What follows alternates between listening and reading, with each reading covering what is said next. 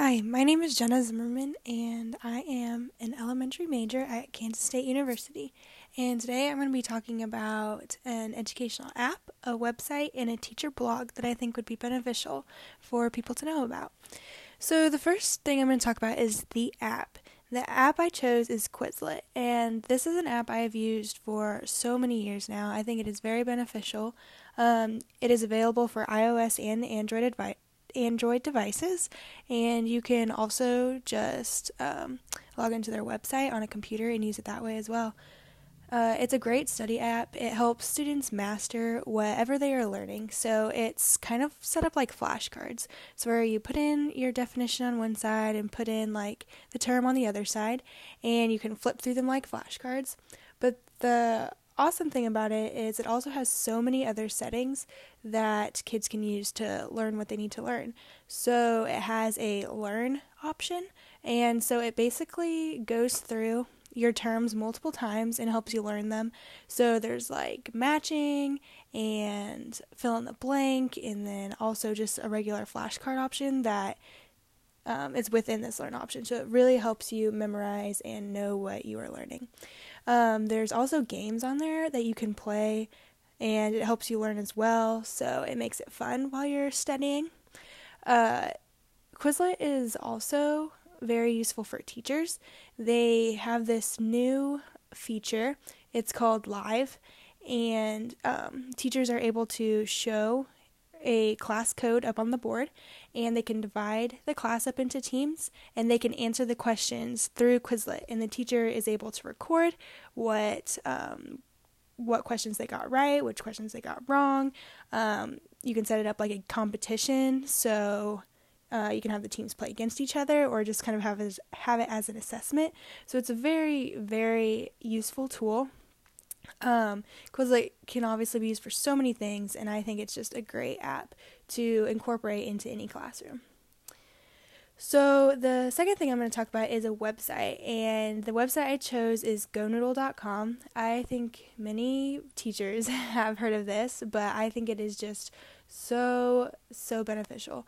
And um, I think a lot of teachers know it as like a brain break tool. So, um, kind of within transitions between different subjects, or if the kids are just very not focused or antsy, then you can throw up a go noodle and they can dance along with the video, and it just kind of gets them refocused, gets their energy out, stuff like that. But what I've um, noticed while I was looking into it was it can also be used for your curriculum and to um, just help with curriculum. So there's a lot of um, subject based activities that you can use. So there's math and music and Spanish, even. And so it is really cool that you could also use it as a way to um, deepen your kids' knowledge about what you are teaching them and not just for brain breaks and the fun and the what we usually think of Go Noodle as for. And then the last um, thing I'm going to talk about is the teacher blog. And so the blog that I found is teachingwithamountainview.com by a teacher named Mary.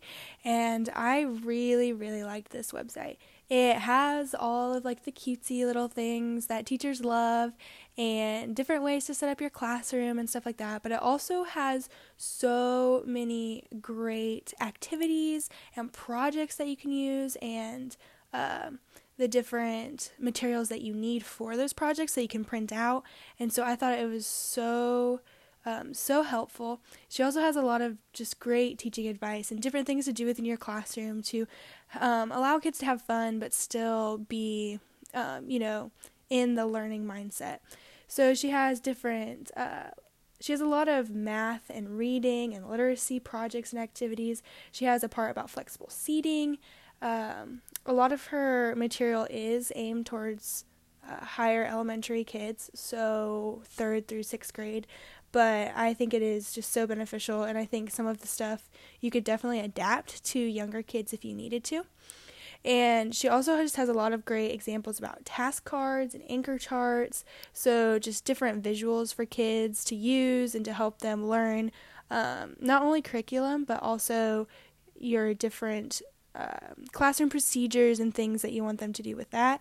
And so I just thought it was a great, great website, great resource for teachers to look through and to go over. So, yeah, those are my three things that I thought were very beneficial that teachers should really look into. And I hope you enjoyed. Thanks. Bye.